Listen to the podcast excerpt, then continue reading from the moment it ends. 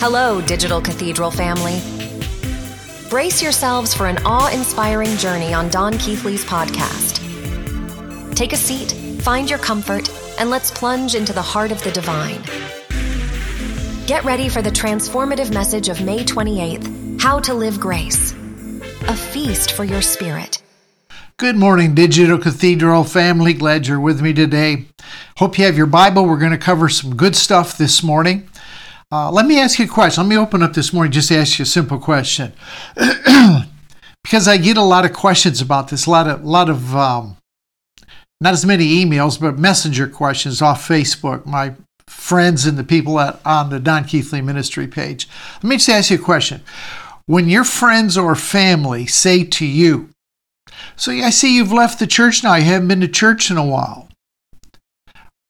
uh, or they say, I hear that you no longer believe what we do. What do you say to that? And when they say, you're, you're not, I haven't seen you in church, why aren't you in church anymore? What do you say? Or you, they say, um, I'm hearing through the grapevine that your beliefs have shifted. What is it that you now believe? What, what do you say? And I get the, the questions that I get is, I don't know how to answer. I don't know what to say. I know in my spirit, I know in my heart what I believe, but I don't know really how to articulate it. And I can so relate to that because in in the year 2000, I, I came through some serious transitioning, and I began to discover some things that uh, are, were totally contrary to what I had taught as a pastor at that point for 35 years. I went on to went on to teach another 18 years or so, 50, 18 years after I began to discover these things, but the first three years, two, three years, it was closer to three years, were really tough because I knew that I knew, but I couldn't articulate it.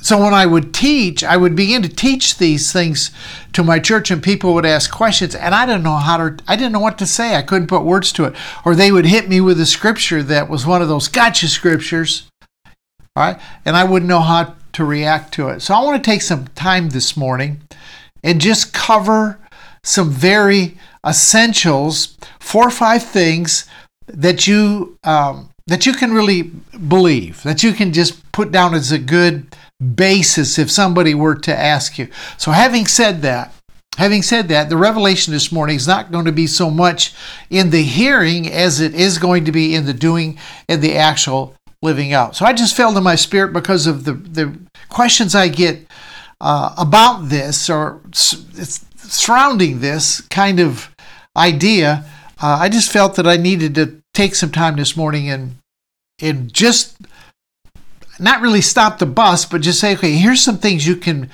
you need to get a grab a grasp on. You need to really get a hold of so that when someone asks, you know, Paul said that we should be able to answer those that ask.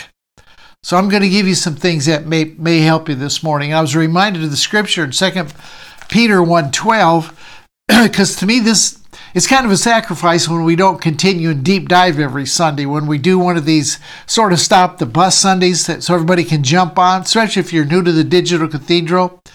Uh, you may be watching videos trying to catch up. This would be a good catch up time. Actually, this is this would be a great teaching to share with your friends if they're just coming out of religion into grace. Now, let me caution you. If you share this too early, revelation without foundation brings condemnation. So if you share this too early with your family or friends, they're not gonna they're not gonna receive it. They're they're gonna uh, they're gonna lambaste lambaste you and question what the heck's wrong with you. You're a heretic. But I'm reminded what Peter said this morning. For those of you here to Digital Cathedral, wonder how do I answer people? What do I say in response to those that say I don't see at church anymore, or I heard heard that you have shifted in your beliefs? I don't get it. What what's going on in your life? How do you answer them? What can you say? Well, this is this is really what I believe right now. This this is my foundation. And I'm reminded what Peter said. And what I'm doing is very important. Peter said, For this very reason, I will not be negligent to remind you always of these things, though you know them and you're established in the present truth. So I guess I'm speaking to people this morning that are, you know, you're established in what's going on today. You have some some good idea Uh, and sometimes we just need to be reminded because every time we're reminded, and I'm really sensitive about teaching the same thing, you know, more than once or twice, I kind of feel like I, I don't want to bore people. You're going to go, oh, I already know that. So you're going to tune it out. But it's really essential that we continue to remind. I know when I listen to a teaching, and there are people that I listen to, and even though they may be teaching something I'm very familiar with, every time I hear it, it deepens it in my life. It, it establishes it and nails it down even more. All right? So, You've come to the kingdom, my friend, for such a time as this. You might just as well as accept it and know it. So let's recognize we're here now. Let's let's recognize the fact that we are embracing some things that maybe everybody else in the evangelical world is not embracing. So let's just begin to work through some of this and let me lay it out for you. Uh, this might be a teaching, it's, it's basic, it's foundational but it wouldn't hurt you to go back and listen to it again and again and again until this word is is becomes your flesh. In other words, you just bang just like that. It just it rolls off of you naturally. All right, I want to begin with an opening scripture. Here's what I think the Father's bullseye is today, and here's what He's doing in your life. Romans chapter 8 and verse 19. Romans chapter 8 and verse 19 says, For the earnest expectation of the creation earnestly waits for the revealing of the sons of God. I think the King James says, for the manifestation of the sons of God. The New King James, which I, I read out of, if, if I'm going to do another translation, I always tell you, but New King James is kind of my go to. It's not perfect, it's not infallible, it's not inerrant. But I like this verse, this this bullseye right here. This is what God's doing in your life. He is, he is bringing you to, to a place where you are a manifested Son of God. I think the bullseye of the Father's target right now is to get us to a place where we are the unlimited, uninhibited, uh, fully realizing manifestations of the sons of God. Now, what does that really mean to say you're a manifested Son of God or you're manifesting as a Son of God? To me, it means this that we more than, than talk it. It means that our life begins to produce sonship and what it looks like to be a manifested son of God to those people that are observing. Maybe those people are observing back at the church you used to go to, but you have left and they're watch- they're watching you. They know you're believing something different. They don't have a handle on it. You haven't had a chance or an open door to discuss it with them. But a manifested son of God is able to manifest certain things and believe certain things, which we're going to cover this morning, four or five things that I, you, you can just really get a, get a handle on. Now, the main mainline church never never teaches on Romans chapter 8 verse 19 the manifestation of the sons of God. I was a pastor for in, in 2000 when I really began to make a move. Uh, I'd been a pastor for 35 years. I had never one time taught on Romans chapter 8 and verse 19 the manifestation of the sons of God. Neither had my evangelical brothers that I know of. I went to a lot of seminars, a lot of conferences, never heard a teaching on Romans chapter 8 and 19. And do you know why? Because the emphasis was not on manifesting as a son here on the planet. The emphasis was on the rapture or the second coming or making sure everybody had their ticket punched to heaven by praying the magic prayer. That was the emphasis of the teaching every week. It was to come to a final conclusion of do you know where you're going to spend eternity? Because you're lost and separated from God. And if if you don't pray this prayer, if you don't begin to live this life, heaven will not be your eternal home. So the, the entire emphasis was on heaven and getting your life right before God in case the rapture happens. You don't want to be left behind. Tim LaHaye made a fortune on those left behind, most obnoxious heretical books you could ever read on on left behind and going through what it was be like to be left behind at the rapture, the second coming. So we never heard anything about manifested sons of God. I never taught on manifested sons of God. And honestly, evangelical discipleship should be teaching that, but it doesn't. What my discipleship class was that I taught, and if you came in under that system, you probably were taught too. Basically, it was an indoctrination. It was a, it was a cloning. It was to make you another one of us, not like them, but another one of us. And so we we tried to produce uh, a pew setter, somebody that would file in every time the church doors were open, uh, make sure they had their tithe envelope filled out, could drop it in the offering plate every week. It was nothing but indoctrination, right? And that's cultic. But that's what's evolved since the Reformation 500 years ago through two competing theological systems. One is Calvinism, the other is Arminianism, which all of us probably watching the digital cathedral this morning, you came through one of those two theological systems, and I'm not going to get into them, what they are. You can Google them and, and find the history. I, I came from an Arminian background basically from the Wesleyan tradition that said if you pray the magic prayer but you sin, your magic prayer's been kryptonited. You need to do it again. You, you can be saved, but you can lose your salvation. Calvinists said, no, the only people ever going to be saved are those that are predestined, and those predestined to hell, God gets glory and great delight in seeing them tortured forever. You talk about cultic, you talk about heresy. None of them teach Ephesians chapter 4, verses 11, 12, and 13 that says that he gave gifts unto men apostles, prophets, evangelists, pastors, and teachers to equip them to do the work of the ministry, which is to take the message of reconciliation to our culture.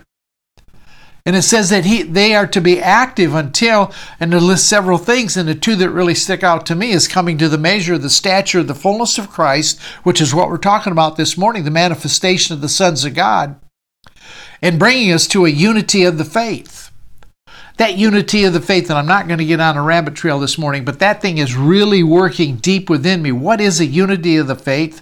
How do we proclaim it? What does it consist of?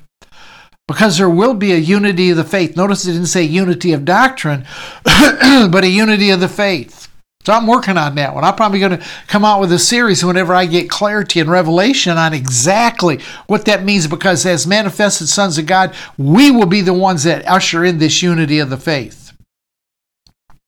So, uh, those have been the two two prominent theological systems, but there's a new sheriff in town. It's called Grace, and Grace has has upset the apple cart, the theological apple cart of both the Arminians and the Calvinists, because it, it's proclaiming another message entirely.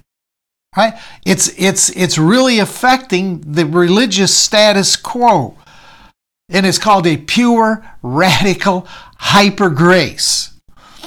Now, people tell me, well, there's no, there's no, no, no scripture that says hyper grace. Yes, there is. Romans chapter 5, verse 20 says that where sin abounded, grace abounded much more. The much more, and you can you can check it yourself if I'm pulling this from memory. I think it's Strong's 5228. It's actually the word huper, which means hyper. And you can you can you can follow that through yourself. So hyper grace means simply that it is there's no law mixture. Most of the grace you hear at church today has some grace, but there's a law mixture. There's grace, but there if you do this, then God will extend grace to you. Hyper grace, radical grace, pure grace comes in various levels of understanding, and it, it should be continually deepening in our life. It comes through levels of, of consciousness. Act, real radical hyper grace is totally unfair. Plays no favorites, but it's been direct deposited into the life of every person without exception. Where sin abounded, grace superabounded. Grace exceedingly abounded. It hyperabounded. I think, uh, you know, there's there's some good reading today. Brennan Manning is one I haven't. I don't think I've ever mentioned Brennan. He wrote the Ragamuffin Gospels, but Brennan Manning is a living example of what this grace was about. He was he was an Episcopal priest and he suffered from alcoholism all of his life. and out of that, out of the depths of that mess, he did some un, unbelievable, phenomenal insights into into what grace was. He he would he was strong on the fact it was unfair. It was given to the to the to the drunk as much as the self righteous, as much to the younger brother as the older brother, and the older brother as much as the younger brother. Neither one understood the grace that the Father was extending to them. Did some tremendous teaching. You you can go to Amazon. There's a lot of several book good books that Brennan Manning wrote. But the point is this with, with real radical hyper super grace, you never reach its limits. You never come to a place where you say, I have, I have totally exhausted grace.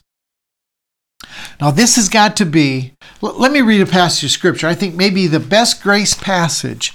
If you want to go to passage of scripture, if you teach a home group or you're ever asked to teach a Bible study and you want to teach, you want to use a passage of scripture, Ephesians chapter 2, verses 4 through 10 is probably the creme de la creme passage of grace scripture to me. I think it just lays it out so clear. Now, there are other good passages too.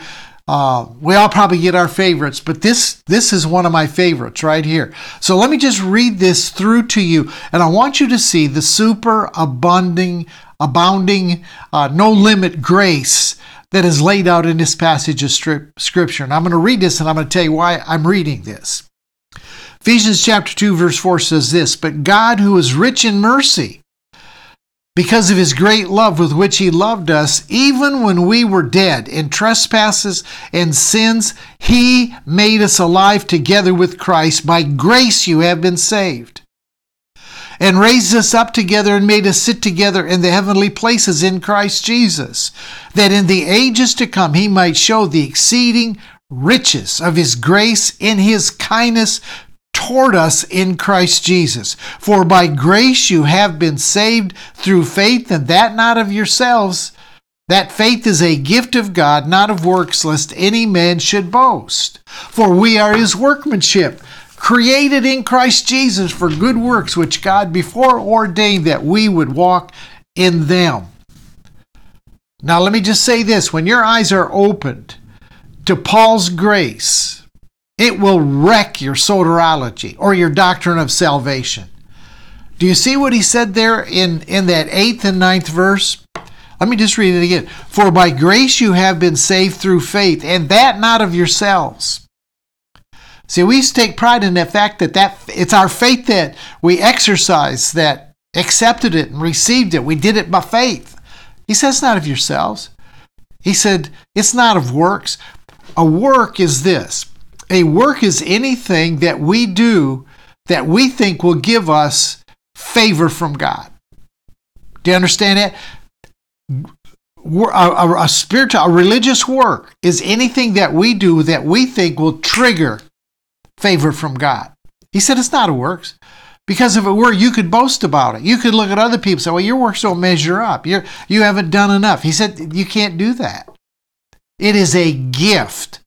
And then he, he nails it down how much the gift is in that 10th verse by saying, You were created in Christ Jesus. That's an act of grace right there. That is the consummate, ultimate act of grace, is to know that you have been created in Christ Jesus from the very beginning. Isn't, isn't that what it says? You've been created in Christ Jesus for good works which God before ordained that you would walk in them. Now, when I got a hold of that scripture, now this is where we're going to start getting into the good stuff. When I got a hold of that scripture, I'm telling you what, it freed me up big time. When I saw that I was created in Christ Jesus and it wasn't my good works, wasn't my magic prayer, wasn't my confession, wasn't my faith, my belief, my correct doctrine, I had no idea what to do. That was it was totally foreign to me, but it freed me up to start a journey and I had absolutely no idea where it would take me. If you would have told me in the year 2000 that I would not be in the building pastoring and that I would be doing everything on the internet and reaching around the world, I had so many prophetic words that I would go to the nations. I didn't have any desire to travel. I'm going to the nations now, and I'm I'm not leaving. I've got two places in my house that I've designated to to do my my internet work, my teachings. I'm reaching the world and never left the house. I had no idea where to go. I had no idea what I would go through. I might have said, oh, hold the phone. I don't know if I, I want to do all that. But it freed me up. So, with a deepening understanding of grace, I began to see other things. So, here's what I'm saying to you grace is a foundation until your friend or your family member under, gets any, any kind of and this has got to come by the spirit of truth until they get an understanding of what grace is you're probably going to have a hard time busting in on the on the other truths that I'm going to tell you that you can embrace and you can say, This is what I believe. They're probably not going to accept it because grace is the foundation. Everything that I began to discover. And man, when I hit that, it's like I picked this book up in my my my office at church. And I was like reading a different book. I saw verses like Romans 8 19, manifestation of the sons of God. I never saw that before. I never saw Ephesians chapter 2, verse 4 through 10. I never saw verse 10 that I was creating Christ. And I would sit there going, why didn't I see this? Why didn't those gray haired PhDs that I had back in school, why didn't they reveal it? Why didn't they tell me? They didn't see it either. Your friends in the church, they don't see it either. The pastor doesn't see it. Everything that I discovered from that point had its origination in grace. So, this is what I'm saying to you. If you don't really fully have a grasp on grace is being hyper, radical, super, no mixture of law, no action required. It is a it is a direct deposited gift from God into your life that super exceeds any sin, any wrongdoing, anything that you can do that you thought would separate you or distance you from God. Grace superabounds over it. Wherever sin abounded, grace superabounded. If you sinned on a scale of 1 to 10 at a 6, grace was 8. You, you sin on a scale of 1 to 10, 10, you're the worst. It's super. It goes to 11 or 12, whatever is needed. So off this foundation, as I begin to look and I begin, I begin to see things. I begin to get revelation, understanding. I, I begin to put the pieces of the puzzle together. I would just sit in my in my office at the church. I'd close the door so you know I, I had five other pastors. So I, I didn't want to. I didn't want to hear anything. I didn't. I just wanted to, to dig into this. I didn't want to talk to anybody. Didn't want to hear about their difficulty. Didn't want to hear about counseling situations. I really did. I just said, man, this I got a hold of something here. I got to get down with this. And I began to see things, and I began to construct some what I would call pillars on this foundation of grace. But grace is the thing that sprung me. Grace is the thing that will spring you. So these pillars, I think, are what the manifested sons of God build on. Grace is the foundation, but we begin to put some, some pillars up. Paul was probably, without a doubt, the best post resurrection manifesting Son of God that expose these pillars that I want to give you this morning. So when somebody comes to you, here's what we need to be demonstrating. Here's what we need to be living out. These, these are, as far as I'm concerned, these are non negotiables.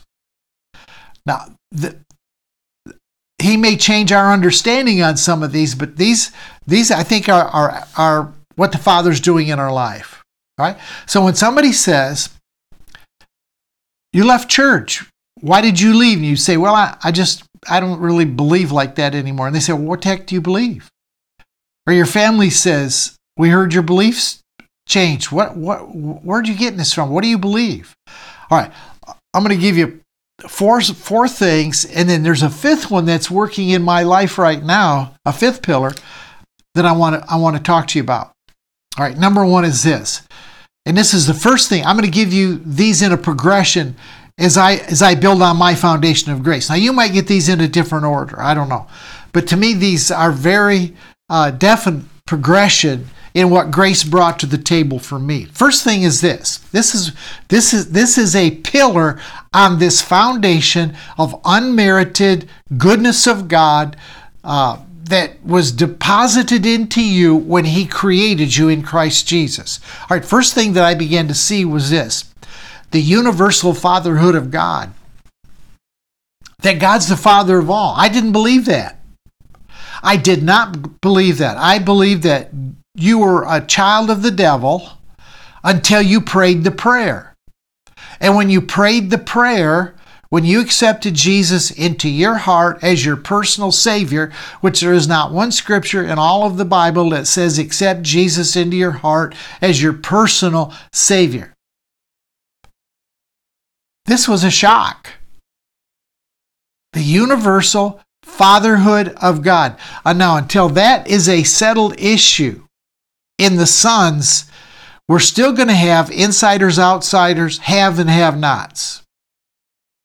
We manifest and embark by grace to see every person as an offspring of the Father. Now, what this does, and it's amazing because more more you get, more grace you get, you see people different, see yourself different, see people different. The more that we we manifest as a son and embrace by grace every person as God's offspring, this allows us to see people as the Father sees them. Because the Father sees them through the lens of grace and fatherhood, right? The more grace you get, the more we can give away to other people. That's just that's just the way that it works. He he sees people. Listen to me. He sees people by identity, not by behavior. When he looks at you, he does not see your behavior. He sees you as an as your identity as an offspring. Now, I'm going to try to give you a verse or two of scripture that just will get you started as you as you begin to get a grasp on these and say, okay, this this is all right, I can believe this. He's the fatherhood. Ephesians 4 6 says that there is one God and Father of all, who is above all, through all, and in all. Did you get that? There is one Father who is in all. That's what Paul said. He, how could he say that? Because he's coming out of this foundation of grace. I love what Paul said to the idol worshippers in Acts chapter 17. He's talking to idol worshippers here. These people didn't pray the prayer. They were not water baptized. They didn't speak in tongues. They were they were idol worshippers. And Paul says this. I'm just going to re- I'm not going to read the whole story. Here's here's what he says to them. Acts chapter 17 and verse 20 I got John. No wonder it didn't go that many verses. Acts chapter 17. Let me just get to the right book. Can't can't read it if you're in the wrong book. Acts chapter 17 verse 28. It says for in him we live and in him we move and have our very being as also some of your poets have said for we also are his offspring. Do you hear what he told the idol worshippers? That they were the offspring of God. Therefore, since we are the offspring of God, he's talking to idol worshippers. Do you see the havoc this creates for your uh, previous idea of salvation? For since we are the offspring of God, we ought not to think that the divine nature is like gold, silver, or stone, something shaped by art and men's devising. He's saying it's an automatic. Mr. Idol worshiper, he is in you. You are an offspring. Now, you know what that does? that eliminates the magic prayer as the entrance or the doorway into sonship. You could you can eliminate all the church laws, all the church rules they told you that you must do in order to keep your salvation. Now, if you came from an Arminian background, yeah, they told you you're saved, saved by grace, but you keep it by your works. That eliminates all that. Can you see? I mean, this is why we, we embrace this. He is the Father of all, that even Paul included the idol worshippers in the plan of the Father to call them offspring. It, it's totally by grace that we were Ephesian 1 forward, chosen in Christ Jesus before the foundation of the world, that we should walk before Him holy and blameless in love. His love. His love looks at us as being holy and, un, and, and unblameless. It doesn't look at us by our behavior. You carry within you the Father's DNA, which opens up the all things are possible level of consciousness. Jesus came to fully demonstrate what this union with the Father looks like.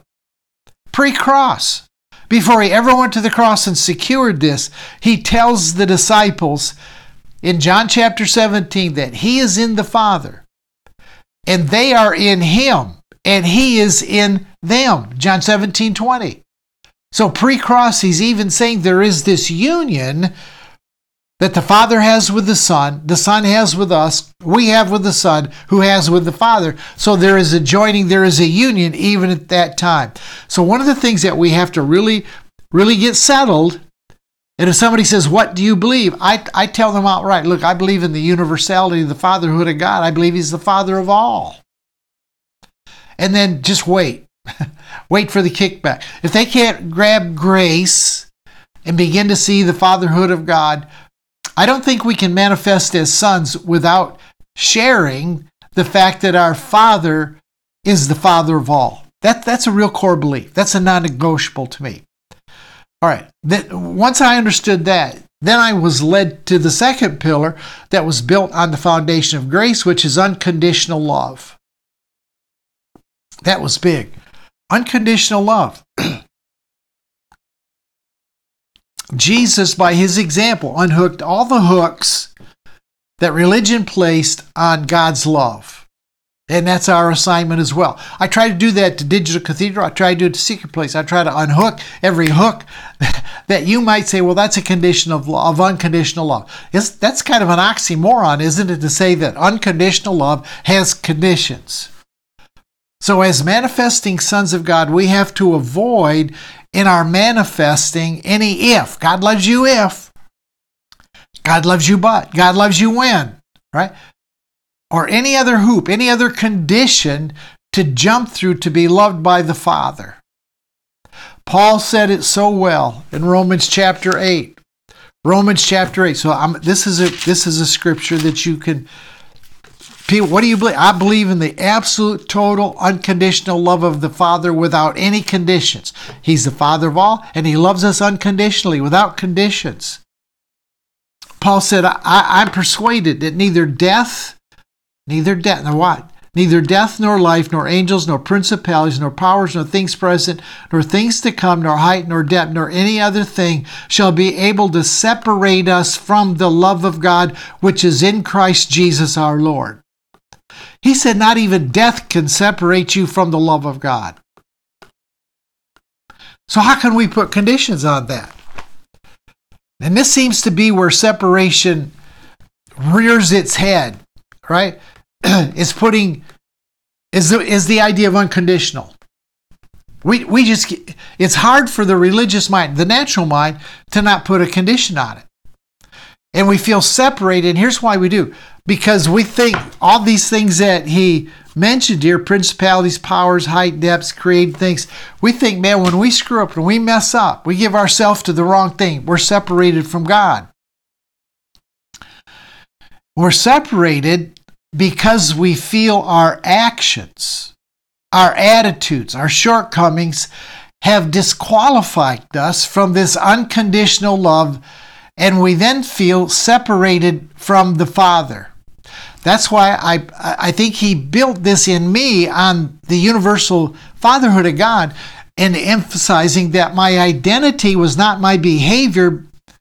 My identity came from who I be, who he created me to be. Now, this, this creates, if, if you put a condition on God's unconditional love, let me give you an example.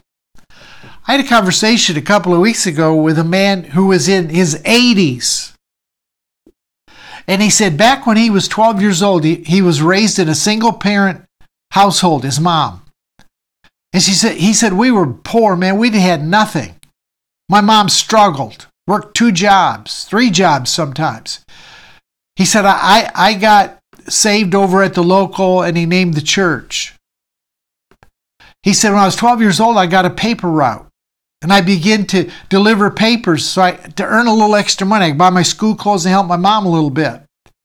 He said one of the deacons at the church came to me and said that I could not deliver papers on Sunday and be a Christian. Because if I was going to be a Christian, I had to remember the Sabbath day to keep it holy, which meant I could not work. He said, You know what that did to me? Made a choice. I had to make a decision. Am I going to be a Christian or am I going to help support my mother with the paper route? He said it wasn't until I was in my 30s.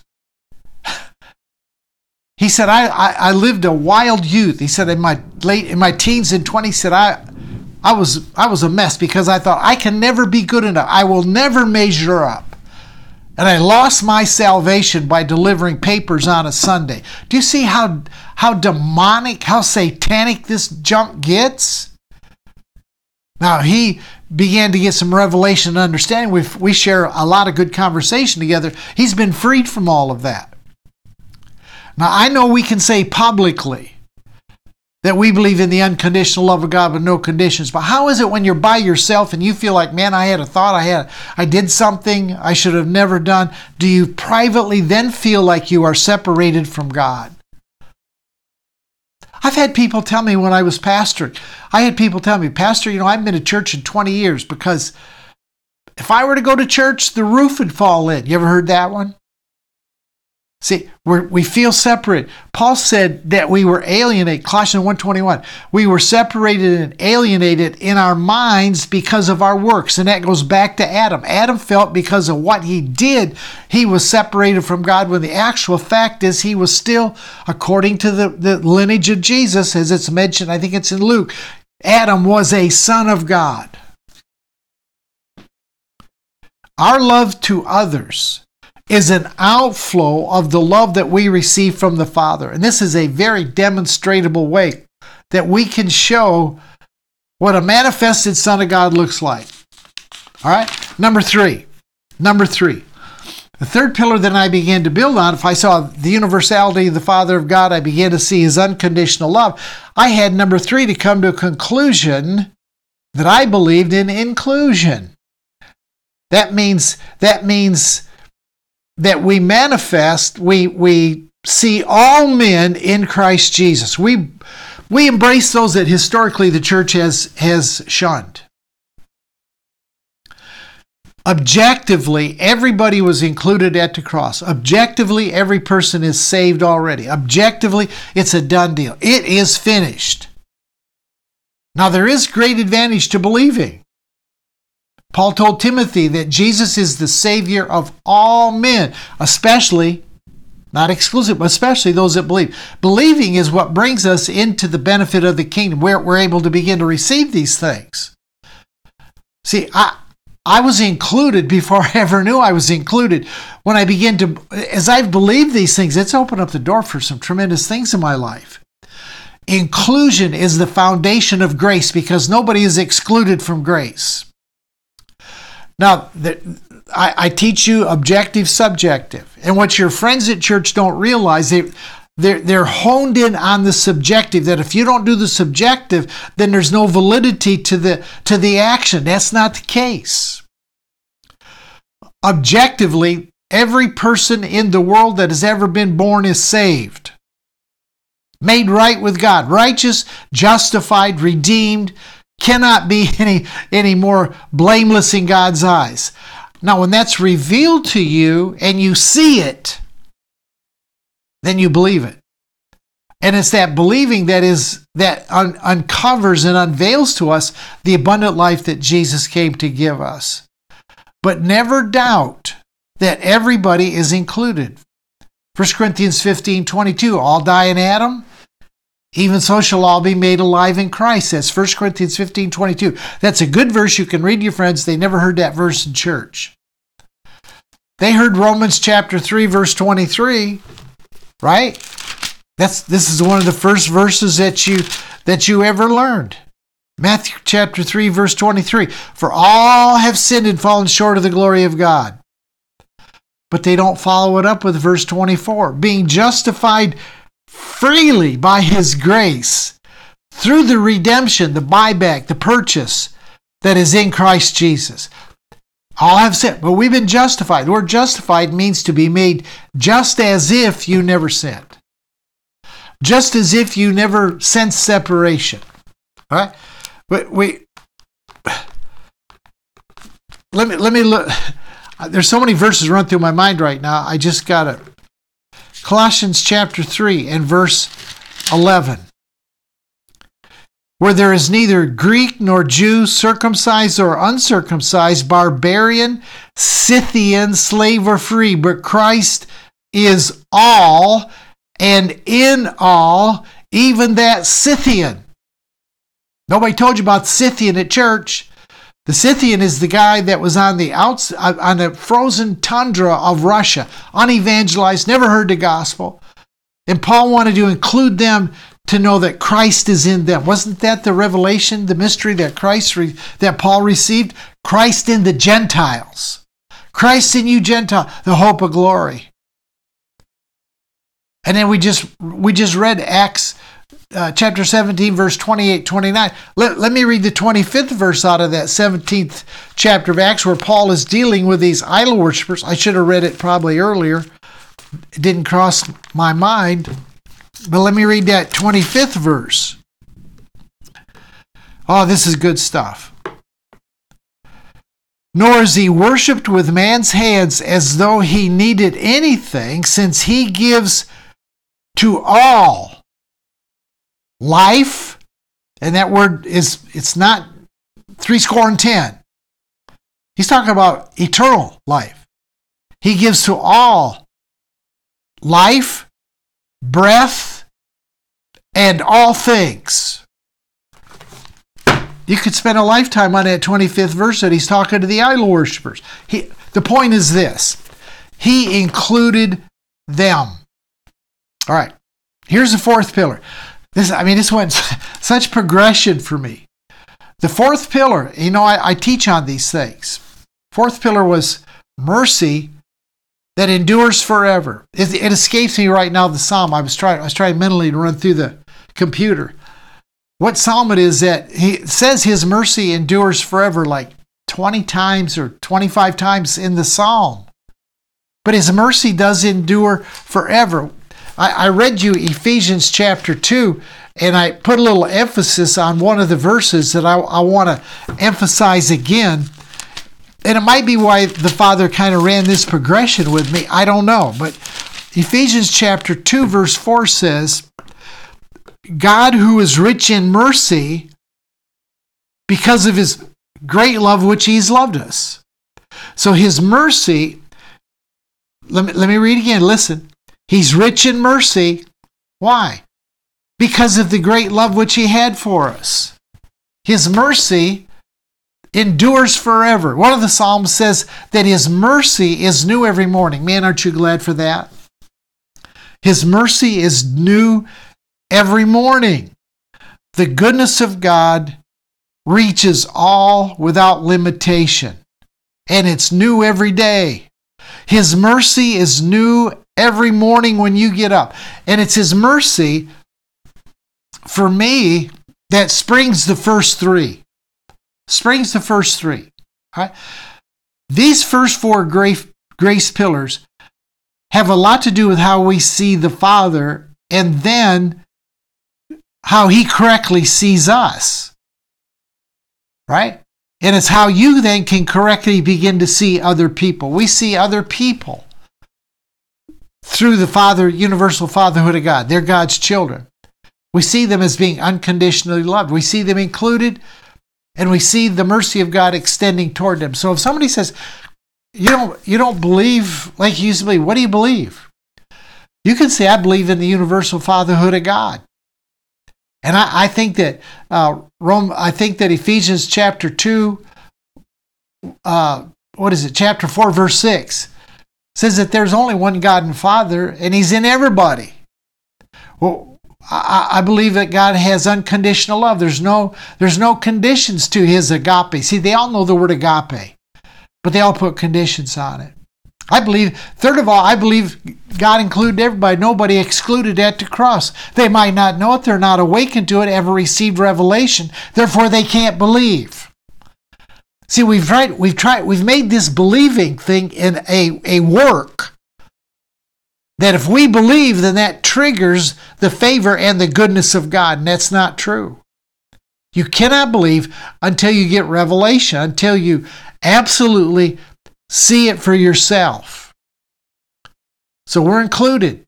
He says everybody died that. You, you believe, all your friends are universalists when it comes to Adam. They believe he affected everybody. But when it comes to last Adam, they become very selective. And there's 45,000 ways right now that God becomes selective according to denominational beliefs. You got to pray the prayer. Some think, some think you got to pray the prayer, be baptized. Some say you got to pray the prayer, be baptized in Jesus' name only. Some believe you got to pray the prayer, be baptized in Jesus' name only, and speak in tongues in order to be included into the family of God. Now, what I want you to get out of this this morning, and this might be just a little bit shorter than some some weeks teaching, but I, I just had on my heart was it was on me this week to come to you and say, look, when your friends ask you, when your family asks you, you're not in church, what do you believe? I heard you heard you went off the deep end. What is it you believe? I want you to I want you to to, to meditate on these four things until they become like uh, tools out of a toolbox. You can pull that out anytime. You can talk about inclusion. You can give some verses of scripture. Um, that will that will show that. Now they're they're going to have a verse that probably in their mind offsets it. Don't argue about it. The worst thing that you can do is try to argue somebody into the unconditional love of God. These things that you now believe, if you look back at it, nobody forced you into it. I tell you all the time on the digital cathedral, don't believe it just because I teach it. Don't believe it just because I put it out there. You need to get it for yourself. So all four of these things you need to you need to embrace. I think they're all legitimate. I think they're all essential. They're what I teach off of and you can look back and go through my teachings. Most of them at some point kind of connect to one of these four. I didn't get to the fifth pillar that he's working on today. I'll, I'll do that some other time. But if you can just get these four down to where you can converse with them, and the only way that you're going to get these down is to think about it, to meditate it, to go over the scriptures. See, I, I, I didn't, I, I, I could have given you a lot more scriptures, but once you, once you start to pull the thread, you pull it, the whole thing's going to unravel and you're going to see more scriptures for yourself. Matter of fact, just in your Bible reading, your meditation, your thinking, all, all the scripture that you learned back at the evangelical church is not in vain. It's in there. It's in there. Now, what the Spirit of truth is going to do, He's going to bring it forward in your consciousness. Some of you have already experienced this. He's going to bring it forward in your consciousness, not change the scripture, but He's going to totally change the lens through which you view it through. And the lens that you will view it through will be through the fatherhood of God, unconditional love, inclusion, and mercy that endures forever. I tell you what, guys, you have come to the kingdom for such a time as this. I've never been so convinced of it in my life. You are manifesting as a son of God on the planet. He has plucked you up for whatever reason. I'm sure one reason is because you got thick skin. You can take rejection. He plucked you up, pulled you out, set you aside, began to pour into you like he did Paul. Paul suffered rejection. The big three wanted nothing to do. Peter, James, and John did not fellowship with Paul. Paul straightened Peter out more than one time. And James taught a mixture message of faith and works. John still had some vestiges of that old Jewish tradition when he taught First John. Paul was pretty much by himself. You have come to the kingdom for such time as this to manifest and to verbalize the unconditional fatherhood of God, his unconditional love, his inclusion of all, and the mercy that he extends to every man. That is the gospel. That is the good news, so we can share it. Fair enough? All right, I think I've gone far enough with you. We'll continue on this some sometime in the future, but I just wanted to give you some wrenches and pliers and screwdrivers, some tools that you could address when people ask you, what is it that you believe? Amen. God bless you. See you Wednesday night at the secret place back next Sunday morning, same time, same place, and we'll continue to dive in and make this journey together. Thank you so much for your support. It's your support, continued faithful support, that enables me to do what I do, and your prayer, and your thoughts, and your participation. See you Wednesday. See you Sunday. Have a great week. Bye bye. Thanks for lending us your ears. Just a quick reminder our digital cathedral on YouTube gives subscribers the privilege of a front row seat every week. It's a place where our collective excitement amplifies. If you're ready to give, go to donkeathley.com and click on Donate. Your continuous support propels our growth, and for that, we're immensely grateful. Don't forget to hit that follow button and spread the love by sharing this life giving message with your friends.